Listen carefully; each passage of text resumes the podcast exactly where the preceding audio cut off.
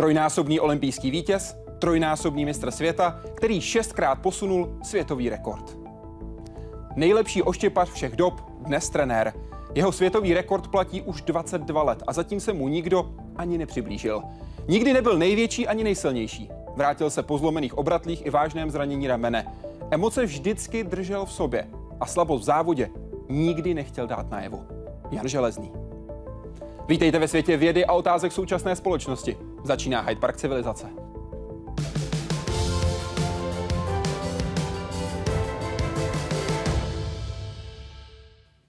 Vítejte v Hyde Parku civilizace. Přeji dobrý večer. Dobrý večer. Kým byste byl, kdybyste nebyl oštěpařem? Strašně těžká otázka. Já jsem vždycky chtěl dělat sport a měl jsem oštěprát, takže nevím, byl bych automechanikem a doufám, že bych byl šťastný člověk. Co vám sport hlavně dal? Dal mi všechno. Dal mi jako životní náplň, dal mi radost, smutek, štěstí, úplně všechno, co si člověk může představit.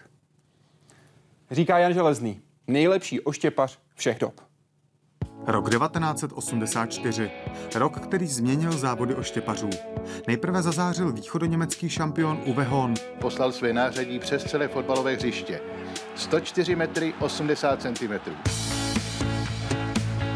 A na scéně se také objevil nadějný československý junior z Mladé Boleslavy. Hodil 76,80 a zůstal metr za československým rekordem. Rekordy ale začal házet v zápětí. I proto, že se těžiště oštěpů posunulo o 4 cm dopředu a tabulky se začaly psát na novo. První ze svých pěti oficiálně uznaných světových rekordů hodil v roce 1987 v Nitře. Chvíli poté přidal i první velký úspěch na mistrovství světa v Římě.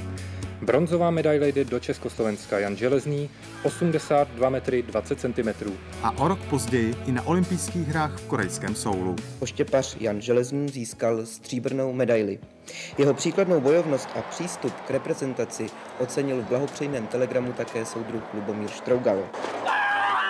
Před 30 lety o zlato přišel až posledním hodem finského soupeře. Přesto se vracel jako hvězda. Když vemu ty práce těch propocených triček, toho odříkání oproti jiným mladým, myslím, že si to zasloužil. Jan Železný, Čekoslovakia.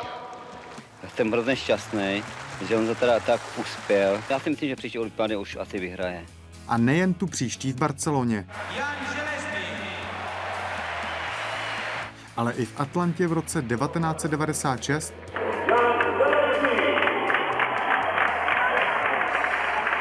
a Sydney o čtyři roky později.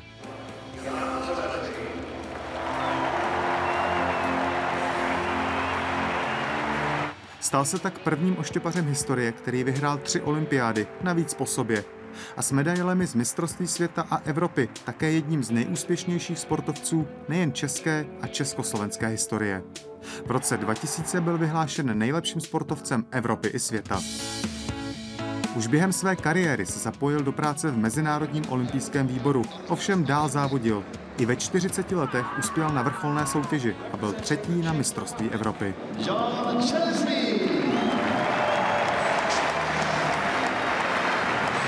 O dva měsíce později, v říjnu 2006, přišlo definitivní loučení.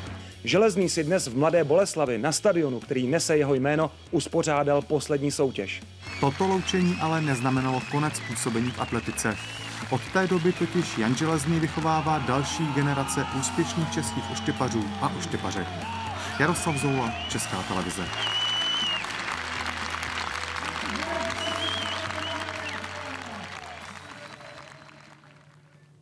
I tohle jste vy? Co vám teď běželo hlavou? Ta historie, jak už jsem starý.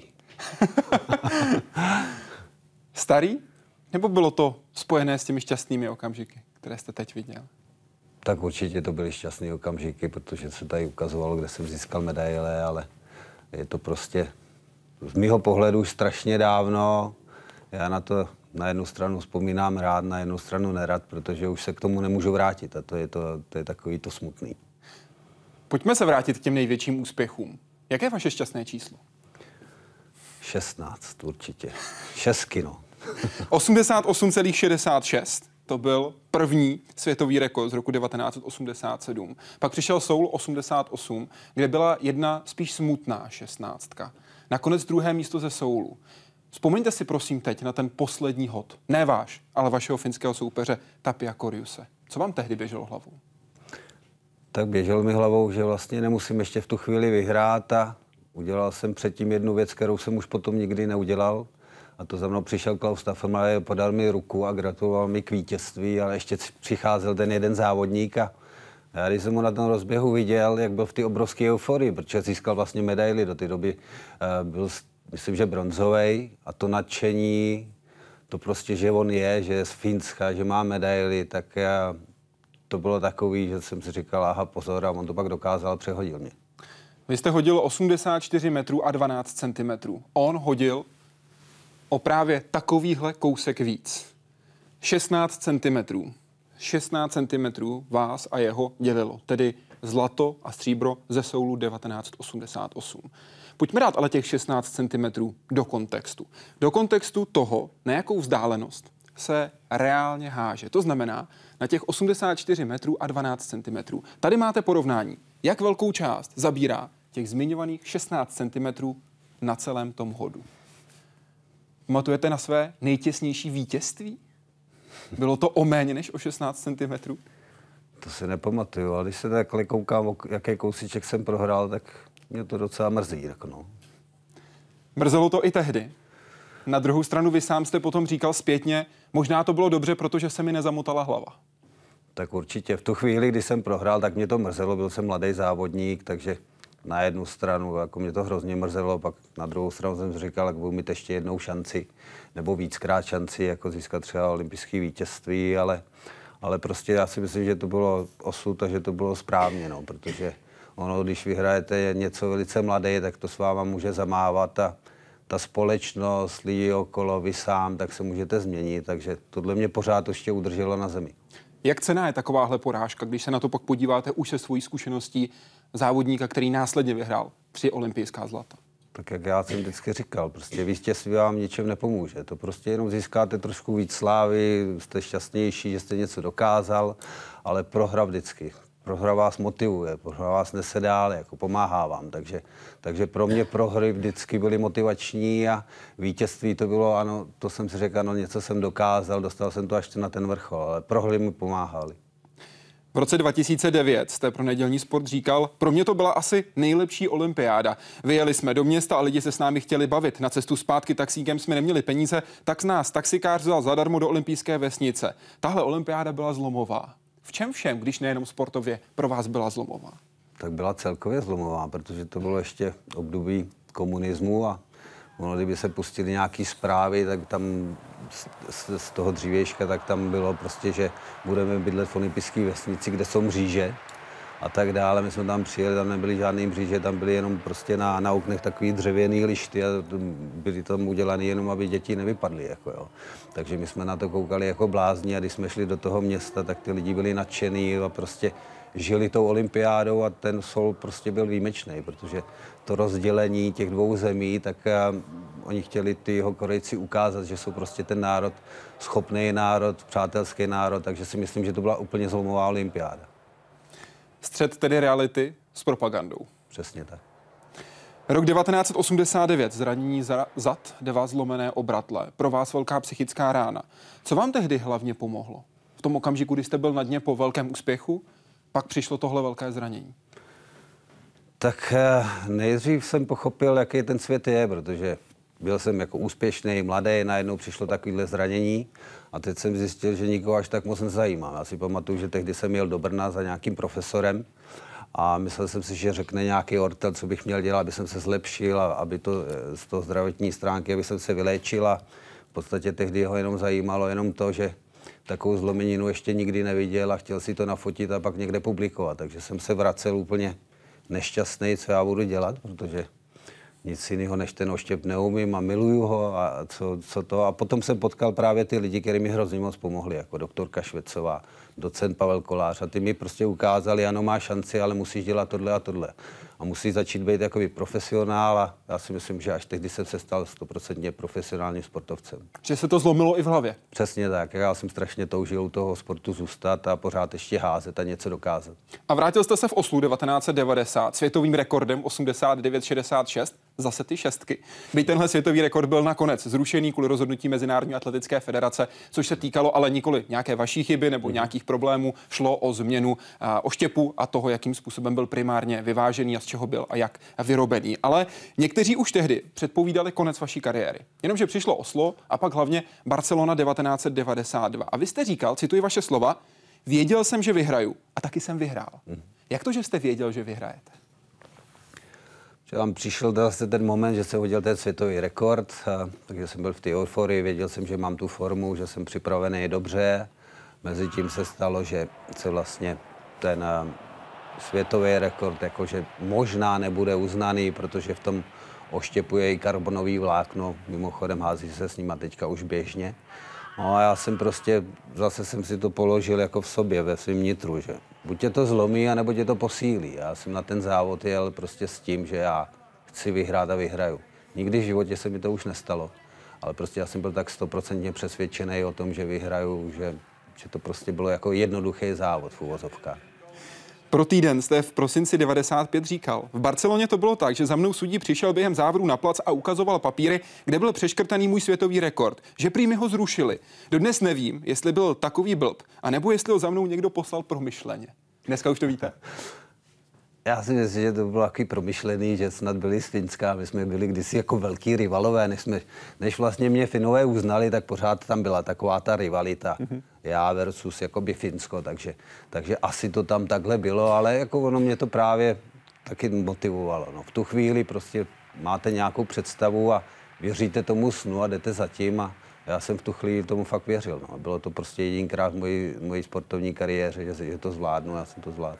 Teď, když za vámi přišel, rozhodilo vás to nebo vás to naopak tak zdravě naštvalo? No a vy jste to citoval, že jsem si po něm něco pomyslel, takže, takže jako mě to nerozhodilo v tu chvíli. No. 25. květen 96. Co si vybavíte?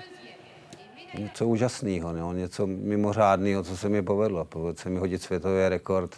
Tehdy to bylo takový zvláštní, protože já jsem vlastně a hledal závody se svým manažerem, protože to bylo na začátku ty sezóny. Já jsem cítil, že mám velkou formu, takže jsme hledali, našli jsme takhle v úvozovkách malý meeting, dokonce se si tam sebou vzal rodinu, byli poprvé se mnou moje malé děti, takže to všechno viděli a, a prostě probíhalo to skvěle. Jsem se cítil dobře a nakonec jsem hodil hodně daleko.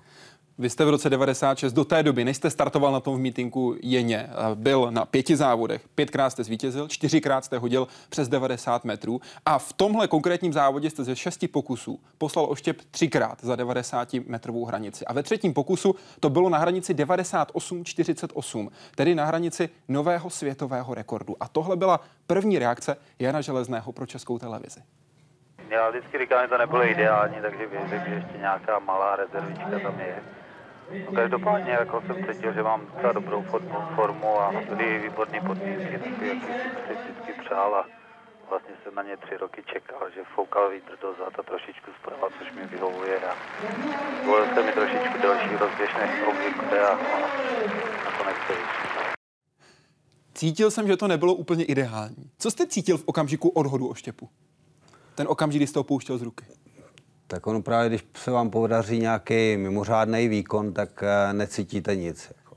Prostě vypadá to strašně jednoduše, není tam žádná bolest. Jako. Takže ty dlouhé hody nebolej, ty krátké hody hrozně bolej. Takže já jsem v podstatě nic necítil a potom se to objevilo na ty tabuli a že to bylo hodně daleko, tak jsem samozřejmě byl v tu chvíli šťastný, ale jak říkám, já jsem tu formu jako věřil jsem, že ji mám a chtěl jsem ji prodat a měl jsem strašný štěstí, že se ta forma setkala právě s těma podmínkama, že tam opravdu foukal ten vítr dozad, bylo teplo, bylo kolem, já nevím, 25, 28 stupňů, takže tyhle ty okolnosti mi dali tu šanci ten světový rekord po, uh, překonat. V květnu 96 jste pro svobodné slovo řekl, cituji, domnívám se, že můj světový rekord jen tak hned někdo nepřekoná. Čekal jste, že ho nepřekoná 22 let? Tak to jsem nepředpokládal, protože mým snem bylo přehodit 100 metrovou hranici, ale bylo to nad moje možnosti a, A docela se divím, že to ještě nepadlo, že ten světový rekord pořád drží dál, jako nechápu proč, no. Tak prostě je to asi z toho důvodu, že, že jsem v tom oštěpu byl dobrý a že spíš si myslím, že ty oštěpaři ostatní dělají ty chyby, jako dělají ty chyby v té přípravě a, a nejsou schopní ze sebe dostat to absolutní maximum. Kdybyste měl tu formu a ty podmínky a takové diváky, jako jste měl o pár týdnů později na Zlaté tretře, bylo by to přes 100 metrů? Určitě. To je třeba, já když si vezmu, tak Zlatá tretra byl pro mě absolutně největší vrchol, největší výkon ve své kariéře a to bylo z toho důvodu, že já jsem vlastně jel na Zlatou tretru, a teď tam byl úplně narvaný stadion a všichni očekávali světový rekord a já jsem se cítil úplně mizerně. Já jsem se rozcvičoval a se nemohl hodit za 82 metrů. Jsem říkal, co já budu dělat tady ty lidi. Já strašně zklamu. Jo. Tak ještě jsem otočil, že se házelo z druhé strany, že tam fouká vítr a vlastně ty diváci mě dohnali k tomu mimořádnému výkonu. Tak těch 94 metrů to bylo vlastně 100%, co jsem ze sebe dostal. Jako to, to si myslím, že kdyby to bylo spojené s tou formou jeně, tak tam bych hodil dál. Vy o té zlaté tretře 96 mluvíte jako o nejsladším příběhu ze zlaté tretry, anebo také, jak jste těch řekl, životní výkon. Jak moc pro vás byli i v těch dalších závodech důležití diváci, ať už čeští, anebo i ty zahraniční, kteří o štěpu rozuměli?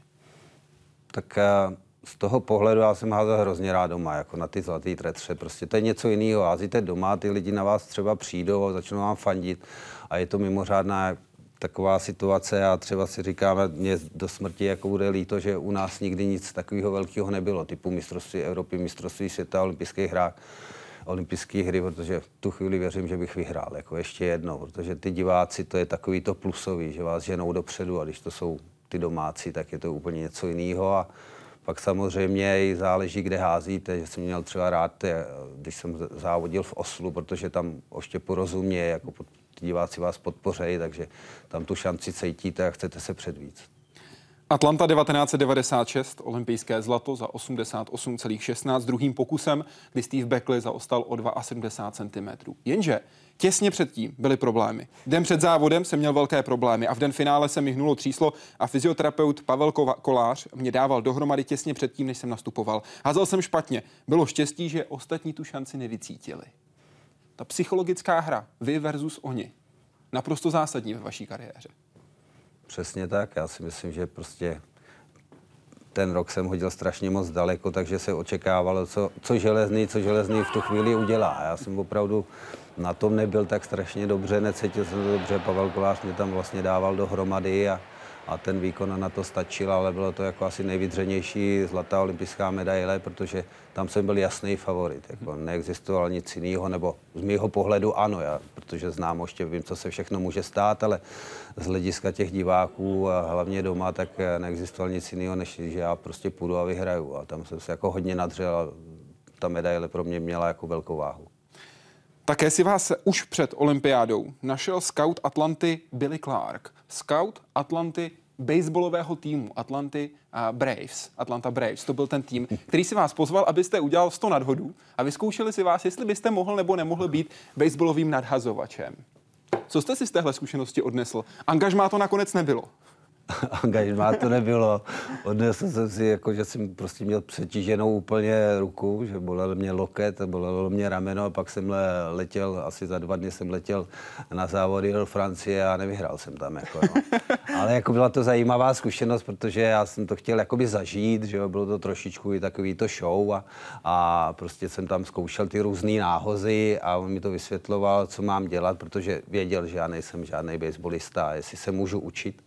A řekli jo, že ať to zkusím, že když se budu připravovat, tak možná mám šanci. No a to bylo jako strašně složitý, ale nejlepší na tomhle tom baseballu bylo, že mi asi za dva roky psal prostě manažer a, a on potom byl manažer San Diego Pedros a psal mi, jako si, že, že ví, že mám syna a že určitě bude mít nějaký genetický předpoklady, ať mu ho pošlu do Ameriky že se o něj postará. Jako. Že mu zajistí školu a no, bude hrát. všechno zajistí a to, tak to jsem na to koukal. No, tak. Takže vy se dřete, máte ta olympijská zlata no. a pojede syn. Jo. A ten nakonec nejel. Proč nejel? No, tak on byl malý, no, tak co, já si myslím, co by v té Americe dělal, já ho měl radši doma. No. A ještě byla jako jedna věc na tom baseballu, když se kolem toho bavíme, tak co tam bylo zajímavé, on tak říkal Pepa Karas, já když jsem odcházel z toho stadionu, tak já jsem vzal ten míček a hodil jsem ho až na tribunu. Jako oni to po mně chtěli, jestli si nechci hodit, takže jsem hodil home run. A Pepa Karas říkal, že se o tom tam pořád ještě povídá, že jsem byl jediný na světě, který přehodil stadion. Vážně? Mm-hmm. To je kolik metrů? Kam už to letělo? Na tribunu. kolik to bylo, to nevím, ale jako asi to musel být hodně. Vy jste se u nich taky podíval na to, jakým způsobem nadhazovači regenerují, jakým způsobem se starají o svoje rameno. Vzal jste si z toho něco, ať už jako závodník nebo dneska jako trenér? Tak určitě oni mají absolutně špičkovou péči, protože baseball je strašně populární, takže tam jsou vidět ty peníze. Jako, jo. Takže mají fyzioterapeuty, jako mají prostě ty tak ledový kádě a tak dále, takže tam opravdu tomu dává jako 100%. Jako, no. To u nás by prostě není, nebo já jsem to nikdy neviděl, takže, takže já můžu jenom říct, že jsem se díval na to, co se děje a, a potom se spolupracoval hlavně s těma správnýma lidma, protože já nejsem takový člověk, který všemu rozumí, ani to nechci.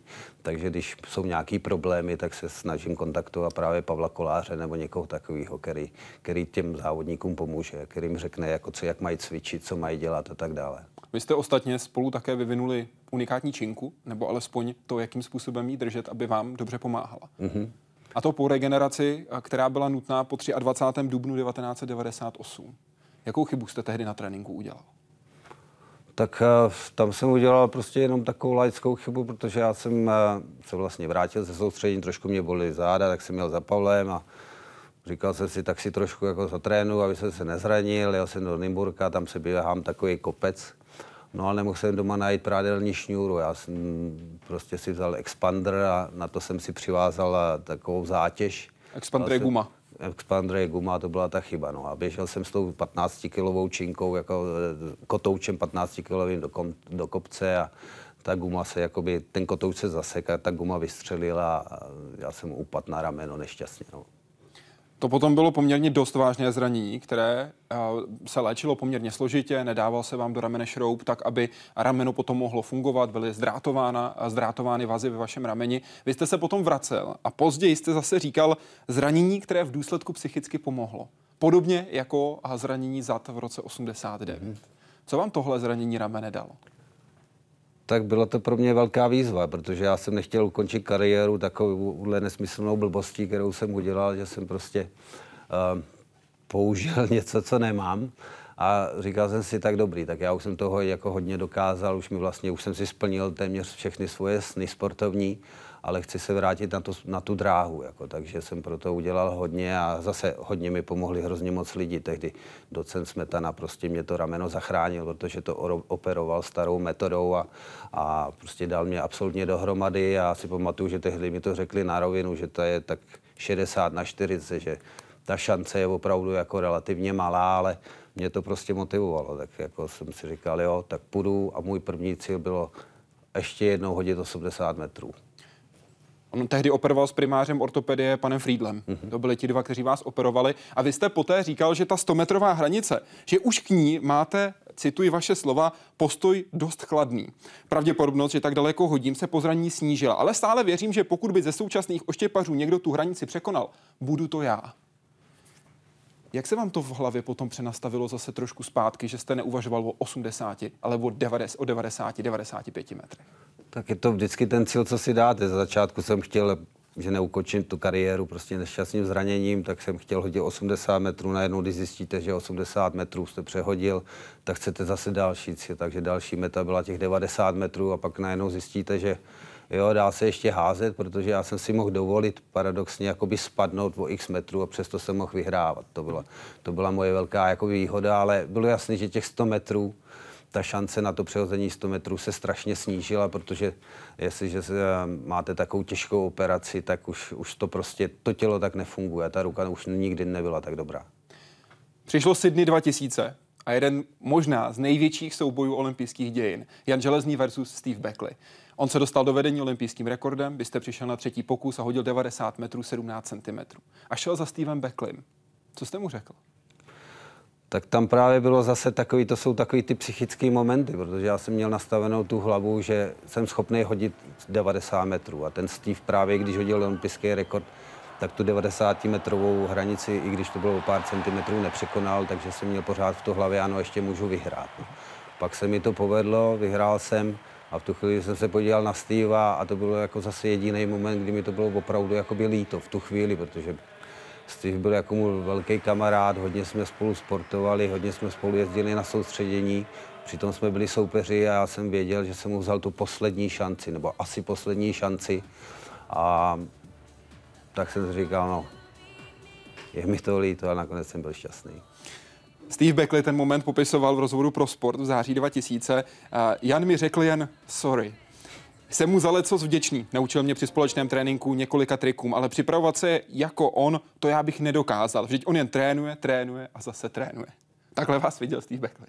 Jo, viděl. Tak já jsem fakt bylo, že bylo období, kdy jsem až moc šíleně trénoval a když se na to teďka dívám z pozice jako tyho trenerského, tak jsem dělal strašně moc jakoby chyb. No. Tak ale, ale člověk se nějakým způsobem učí a mě to zase hrozně moc pomohlo, jako, protože si říkám, že tahle cesta není úplně ideální. Jako není to, nebylo to úplně ideálně nastavený, ale prostě byla to moje volba.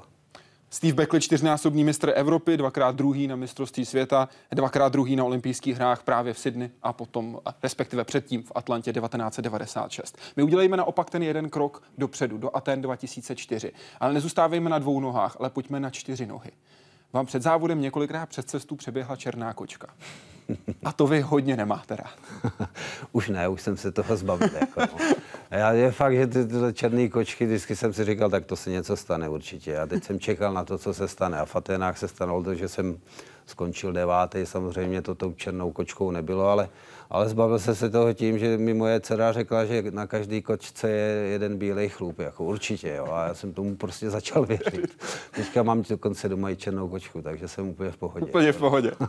V těch Aténách vy sám říkáte, že to byl jeden ze závodů, vlastně jediný závod, který jste obrečel. Mm-hmm. Z čeho pramenil ten smutek, nejenom z devátého místa?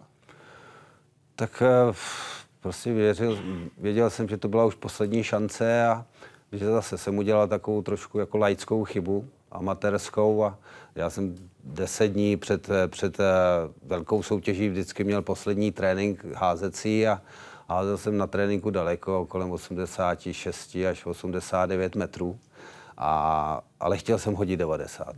A to byla chyba, protože já jsem potom druhý den prostě zjistil, že mám problémy s ramenem, dostal jsem zánět do achilovky, takže jsem si ten závod olympijský protrpěl a, a bylo to prostě, tam jsem pochopil, že už se blíží konec. Ten nakonec na mezinárodní scéně přišel v Jeteborgu na mistrovství Evropy 2006, konkrétně 9. srpna, kde jste ale vybojoval bronzovou medaili. A dopředu jste říkal, že tam chcete jet pro medaily, že se nechcete jenom rozloučit, ale skutečně bojovat o některý z cených kovů. Tam jste běžel čestné kolečko, a to s o 17 let mladším Torkilsenem a Pitkem Mekim. Když si vybavíte teď ten závod, to čestné kolečko, co ve vás bylo v tu chvíli za emoce?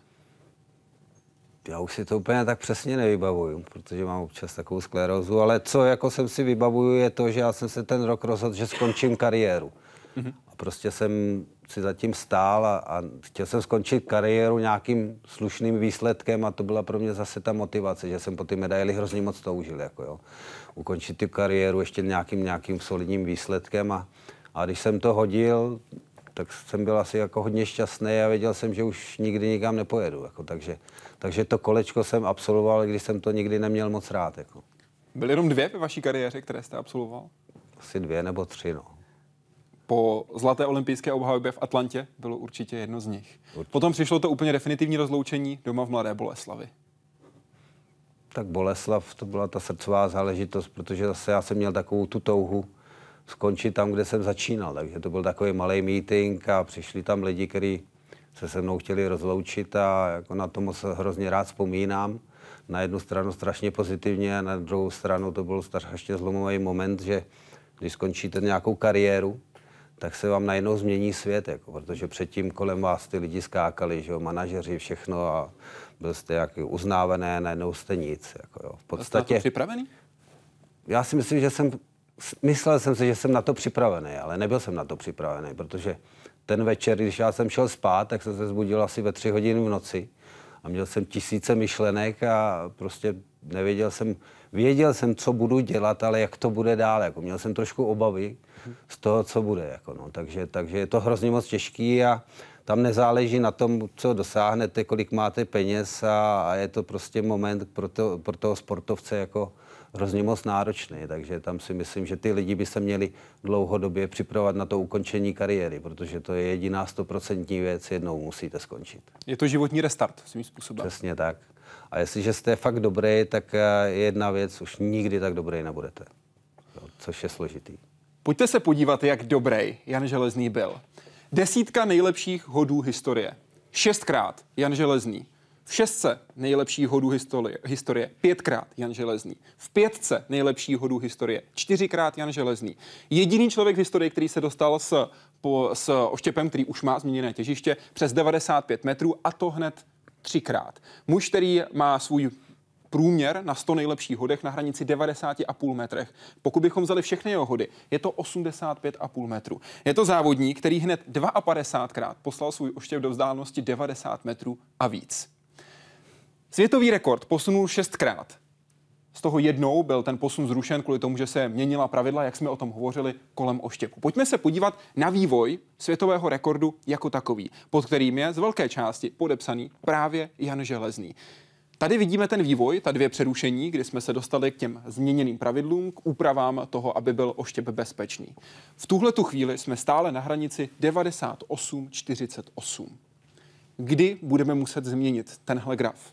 Kdy se někdo po 22 letech dostane před Jana Železného na první pozici světových tabulek?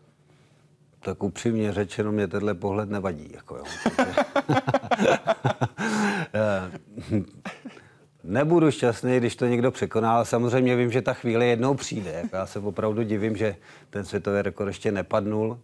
Ale prostě já si myslím, že tady na tomhle světě je prostě člověk schopný hodit dál, hodit i podstatně dál. Bude záležet na to, jestli se potká s tou disciplínou, jako je oštěp, jestli se mu vyhnou zranění a jestli prodá tu momentální formu. Jako ty, ty kluci, co teďka v tom světě jsou, tak určitě mají ty možnosti hodit ještě dál, než hodili. Na koho byste vsadil?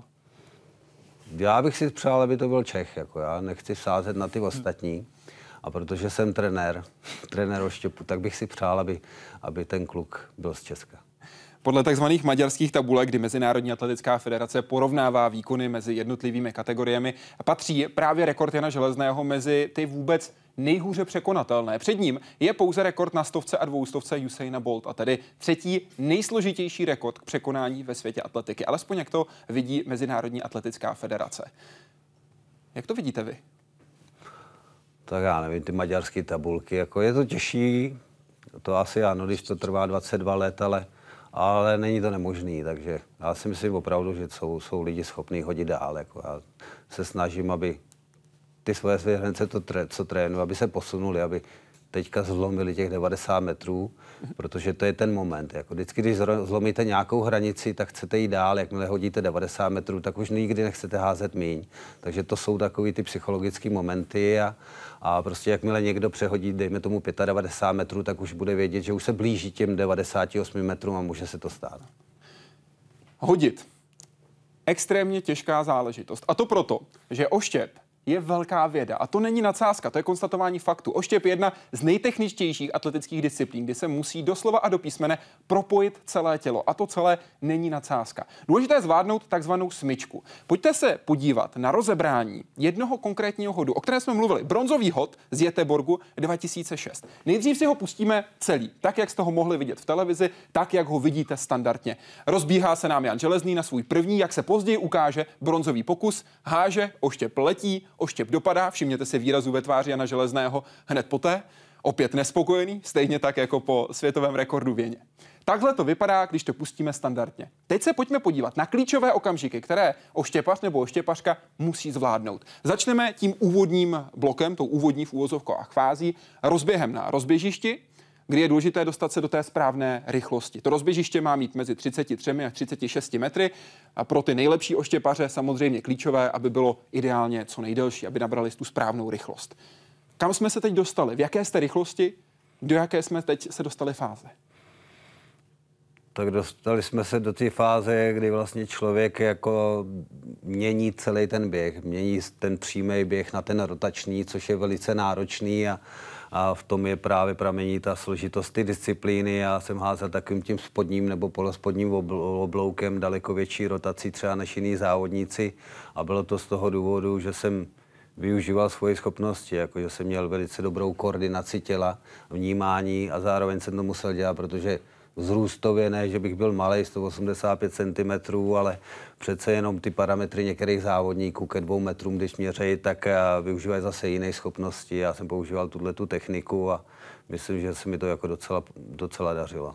Tady už jste tedy ve velké rychlosti. Teď si všimněte, že ten pohyb, jakmile rozběhneme záznam dál, už bude z vašeho pohledu spíš do strany. Pojďme se na to podívat a zastavujeme. V okamžiku, kdy je naprosto klíčová pozice těla. Levá strana takzvaná. V jaké musí být pozici? Tak tady musíte zafixovat eh, vlastně to těžiště, tak abyste byl schopen udělat tu odhodovou fázi, takže ta levá ruka malíček jako prostě nahoru. To je tak, aby to rameno, aby vám pomáhalo to levý rameno tomu pravému rameni, abyste měl ten dobrý odhod, jak se říká. No tohle zase nebylo úplně tak nejideálnější, ale co byste chtěli ve 40 letech, že jo? Takže já jsem jako s tímhle s touhle technikou v tuhle chvíli docela jako spokojený, že se mi to tam podařilo, ale je to tady náročný, že tu pravou nohu dáváte před sebe, pokud možno to musíte postavit na kotník a, a rychle prostě, aby přišla i ta levá noha na zem. No. Které svaly už tady v tuhle tu chvíli pracují? Které všechny svaly tady v tuhle chvíli pracují? Tak v tuhle chvíli by měla být ještě taková ta uvolněnost, protože se odrazíte z ty levé nohy, ale teďka byste měli vlastně se uvolnit a nechat působit prostě uh, tu energii prostě na to celé tělo, ale ta uvolněnost je tam nesmírně důležitá, takže vy musíte jenom se připravit na tu odhodovou fázi, ale v tu chvíli prostě měl být uvolněný a právě Pavel Kolář, můj velký kamarád, tak ten vždycky říkal, ty si hodil vždycky daleko, když jsi měl otevřenou pusu a jazyk venku. To znamená, že si byl prostě, že se v tu chvíli uvolnil. Ale jazyk na správnou stranu. Přesně musel být jazyk, myslím, že do levé strany říkal. No. A na stranu odhodové končetiny. Kdyby ho dal na druhou stranu, hodí o 10 metrů méně, říkal v roce 2003 jo. profesor Kolář. 2013, promiňte. My se pojďme na tu odhodovou fázi podívat. Jenže když ji pustíme právě tady z toho záběru, tak jak ji snímala tahle kamera, tak kdybychom ji zastavili, tak uvidíte v podstatě jenom šmouhu, protože ten pohyb je extrémně rychlý. A proto musíme přejít na jinou kameru, která snímala daleko pečlivěji, daleko větším počtem snímků. A díky tomu tady vidíme hlavně levou nohu Jana Železného. Co teď musí ta levá noha v tomhle okamžiku zvládnout? Jaký nápor? Tak ta levá noha musí zvládnout, zvládnout ten odpor, jako prostě ten, ten to koleno musí být propnutý. Pokud možno, tak je nejlepší, když je propnutý, protože tam všechna ta energie prostě jde do vás a je to jako vlastně, když narazíte jako do zdi. Jako, mm-hmm. A tam je důležitý to dvouoporové postavení nohou. Ta pravá, ta pravá noha vlastně tlačí do ty levé nohy a tím pádem vám jde ta obrovská energie směrem na to rameno a, a pak tam použijete ty záda a najednou z toho vzniká takový jak, jako luk a, a ta energie potom vás vyhodí, vyhodí dopředu. Pojďme si užít ten hod. Odhození oštěpu, v tomhle případě do vzdálenosti 85 metrů a 92 cm. Tenhle hod bolel nebo nebolel? Tak já si myslím, že tak strašně moc nebolel, protože ono už mě bolelo všechno. Jako tehdy už mě bolelo všechno, ale prostě bylo tam ta fakta touha, je, že aby jsem skončil na ty vrcholové soutěži ještě nějak relativně uspokojivě a tenhle výkon jako mě opravňoval k tomu myslet na to, že mám šanci získat ještě nějakou medaili. Takže jsem byl jako hrozně moc šťastný, že se mi to povedlo a, a jako to byl vlastně ten závěr ty kariéry. No. My ve studiu tady máme dva oštěpy. Jeden pro ženy, ten je z pohledu diváků na levé straně, to ten fialový, druhý je mužský, ten je o 200 gramů těžší. S jakým materiálem jste tehdy házel v tom Jeteborgu 2006? Co to bylo za oštěp? Tak tehdy už to byl karbonový oštěp, ale nebyl tak kvalitní, jako co třeba teďka vš- eh, ty nový oštěpy, nový druhý oštěpu, ale já můžu říct, že jsem vlastně hodil eh, světový rekord s všema, všema typama oštěpu, takže hliníkem, ocelovým oštěpem a karbonem, takže, takže... Ten karbonový je lehký, ale velmi tvrdý proto se při tréninku využívá měkký oštěp. Ten karbon je hrozně moc tvrdý a oni teďka ještě existují oštěpy, které jsou si myslím nejideálnější a je to třeba ocelový a na tom je prostě karbon. Mm-hmm. Takže to zlepšuje tu kvalitu toho materiálu a ty, ty letové vlastnosti, ale, ale na trénink ten karbon já moc neuznávám, protože opravdu to je strašně moc náročný na ten pohybový aparát, hlavně na loket a na rameno, takže většinou na tréninku, když trénujeme, tak házíme prostě měkčíma oštěpama. Proč na svém, proč nemůžete mít svůj oštěp na vrcholném závodě? Proč se háže v úvozovkách s erárními?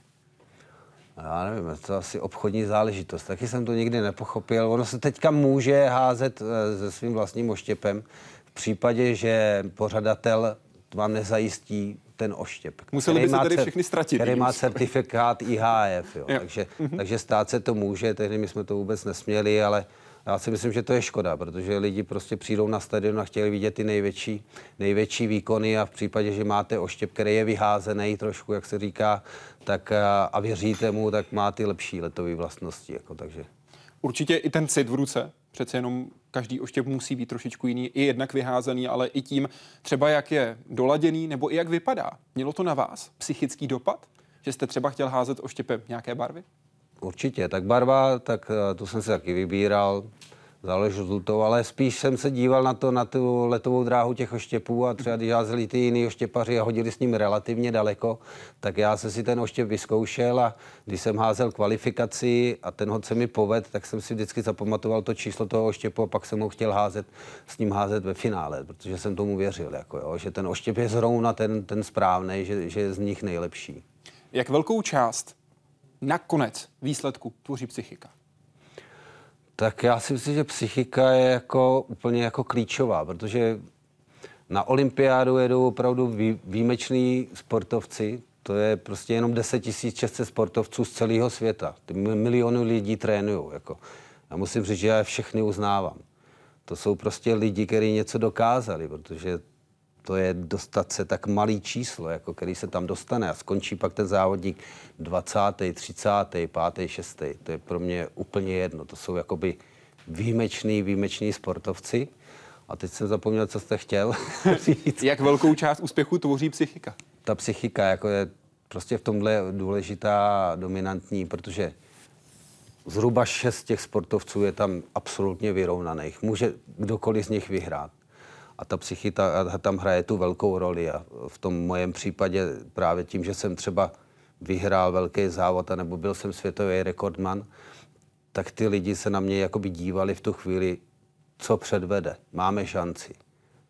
A já jsem to svým způsobem dokázal jako i využít, protože když jsem tu formu měl, tak já jsem opravdu věřil, že vyhraju. A to bylo to sebevědomí. Když jsem mi neměl, tak jsem taky sám o sobě po, pochyboval a prohrál jsem. Ale navenek jste to nikdy nechtěl dát najevo? To ne, protože oni, to je takový to lidský, že jo, lidi využívají slabin.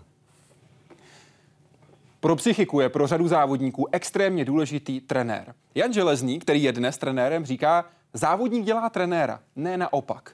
Ale poslechněte si některé jeho svěřence, jak to vidí oni. Po úspěšném závodníkovi i úspěšný trenér.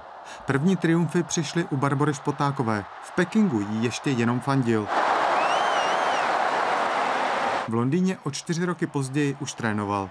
Až Potáková se stala dvojnásobnou olympijskou vítězkou. Se na to budu zvykat ale zase můj kouč je trojnásobný olympijský šampion, takže my nemůžeme ve skupině být jako nějak moc eh, nahoře, že jsme, že jsme dvojnásobní. Než spolupráci v roce 2014 ukončili, stala se i mistrní světa. To už ale začali vozit medaile i muští členové železného týmu. Jako první Vítězslav Veselý, který získal bronz na olympiádě v Londýně a o rok později se stal mistrem světa. A Vítězslavu oštěp letí daleko, letí daleko, až za 85 metrů. Tehdy měl Jan Železný i tu šanci, že co by světový rekordman mohl svému svěřenci pověsit na krk zlatou medaili.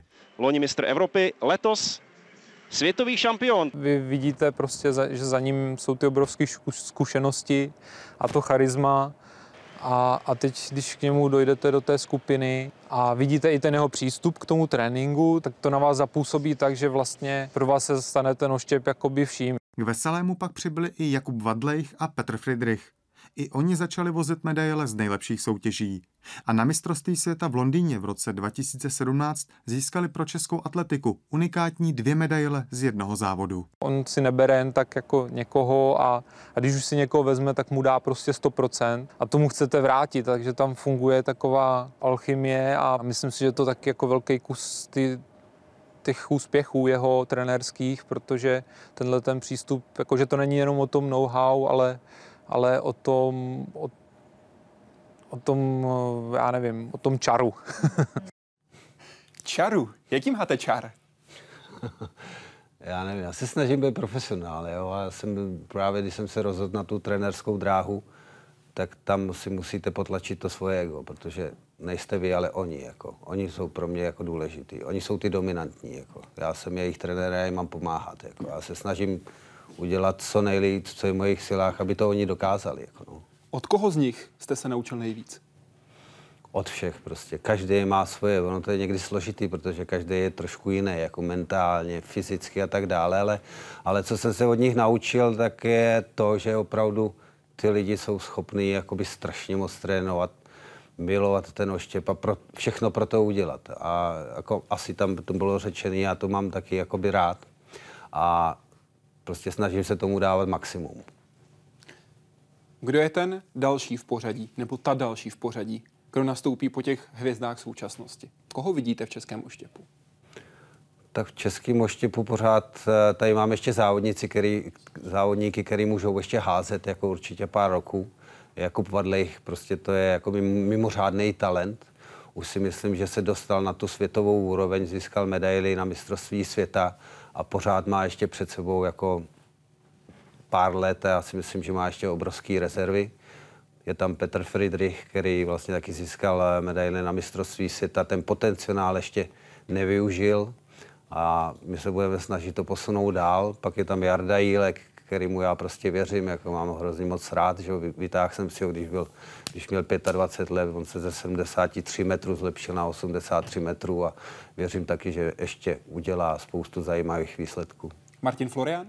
Taky určitě mladý závodník, získal medaily na olympijských hrách mládeže, má, má prostě takový, eh, chce dělat ten oštěp. Jo. To bylo zajímavé, že on velice skvěle hrál fotbal, jako jo, prostě řaději ho i, že by mohl hrát, že by mohl reprezentovat, on si prostě vybral oštěp, jako jo, tak.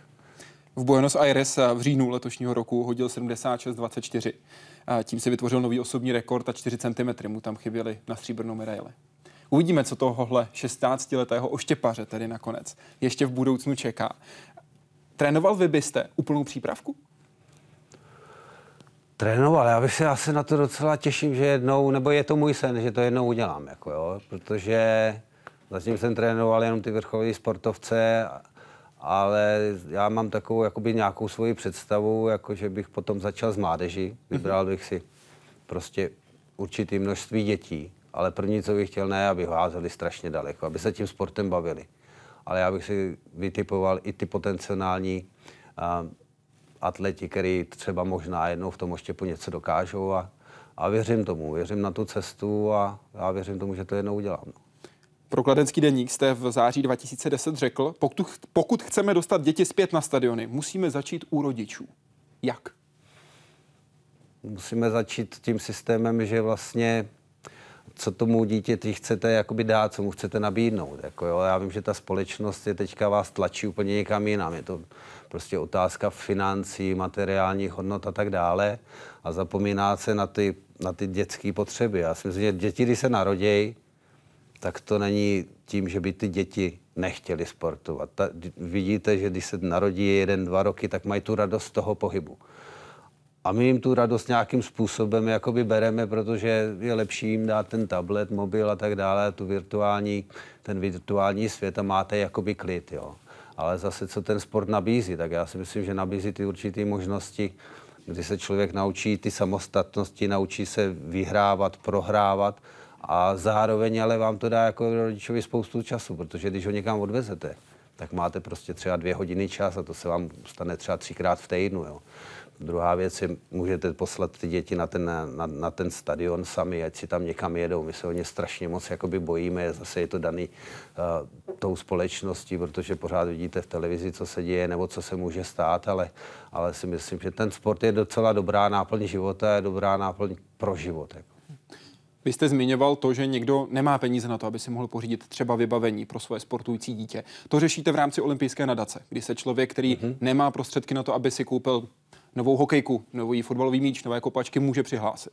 Ano, tak máme nadaci pod olympijským výborem, já jsem předseda a vlastně pomáháme dětem ze sociálně slabých rodin, dětem z dětských domovů a nebo dětem eh, rodičů eh, samoživitelů. A vlastně je to program od 6 do 18 let a, a prostě tam eh, jsme schopni jim zaplatit soustředění nebo příspěvky eh, na celý ten rok, takže, takže tam stačí vyplnit jednoduchý formulář, jako my si to prověříme, zjistíme, že ano, že pobíráte nějaký ty dávky a ověříme si, že opravdu jste v nějakém tom klubu a, a potom ten příspěvek prostě pošleme. Vás do 18 let trénoval váš otec Jaroslav. Vy sám říkáte, že vám dal strašně moc, že jinde byste nedostal takovouhle péči a hlavně ty zásady techniky. Mm-hmm. Jak vás ovlivnil Karel Srb? Tak Karel Srb to byl jako velký učitel. Ten mě ovlivnil jako všema způsobama, protože jednak on měl hrozně rád sport. Já jsem nechodil na sportovní školu, ale chodil jsem na třetí základní školu v Mladé Boleslavi. A on prostě měl hrozně rád sport, takže my jsme hráli o tělocviku vybíjenou prostě a dělali jsme atletiku, ze dvou, tří jsme složili úplně naprosto skvělý házenkářský mužstvo. Dokonce byl i takový drsňák, což teďka už se nemůže, že jo? ale prostě když jsem zlobil, tak jako... Jako jste nosil dost poznámek. tak mě velice rychle srovnal. Jako, a on nás srovnal všechny a já si za to vážím. Jako, prostě to byl, to byl pan, pan sportovec a v podstatě pan, pan trenér, i když to nebyl profesionální trenér, tak on nás hodně ovlivnil a já můžu říct třeba z těch dvou tříd jako vyrostli reprezentanti, jako třeba Roman Bečvář, který byl dlouhodobý reprezentant házený, že já jsem vyhrál prostě pár olympiád, do toho další hráli házenou. Vašek dědek to byl vynikající lyžař. Jako no.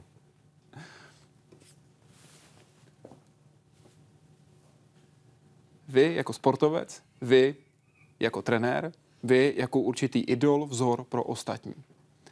Co je vaše nejsilnější vlastnost? Vůbec nevím. Jako to, jako to, nevím, co bych měl vypíchnout, když já si myslím, že mám hodně negativních věcí spíš. Jako jo. Takže, Například? Tak, já o tom nechci mluvit. tak nemám, nemám. To je, prostě je to tak, ono vás to, to je nastavený, to je takový to mediální, jako on v podstatě nikdo vás úplně tak nezná. Jako, když jste proto dobrý sportovec, ptám, tak vás ptám někdo vás. někam postaví do nějaký role a vy tu roli nějakým způsobem jakoby hrajete, ale ty nejbližší mě znají, ty nejbližší by měli říct, čem jsem jakoby dobrý, co mám za dobré stránky charakterové, co mám za negativní, ale já myslím, že tam to bude jako, jako u, běžný, u běžného obyvatelstva. No. Doplňte jedno slovo na konec věty. Jan Železný je? Jan Železný. Říká Jan Železný. Moc děkuji, že jste byl hostem Hyde Parku Civilizace. Jan Železný je Jan Železný. Jakoby tahle věta mohla vystihnout všechno. A z velké části nejenom v České republice, když řeknete Jan Železný, to tak skutečně je. Protože Jan Železný je bez nadsázky unikát. A právě díky jeho práci, díky jeho hodům, jsme mohli právě tuhle hudbu poslouchat dost často.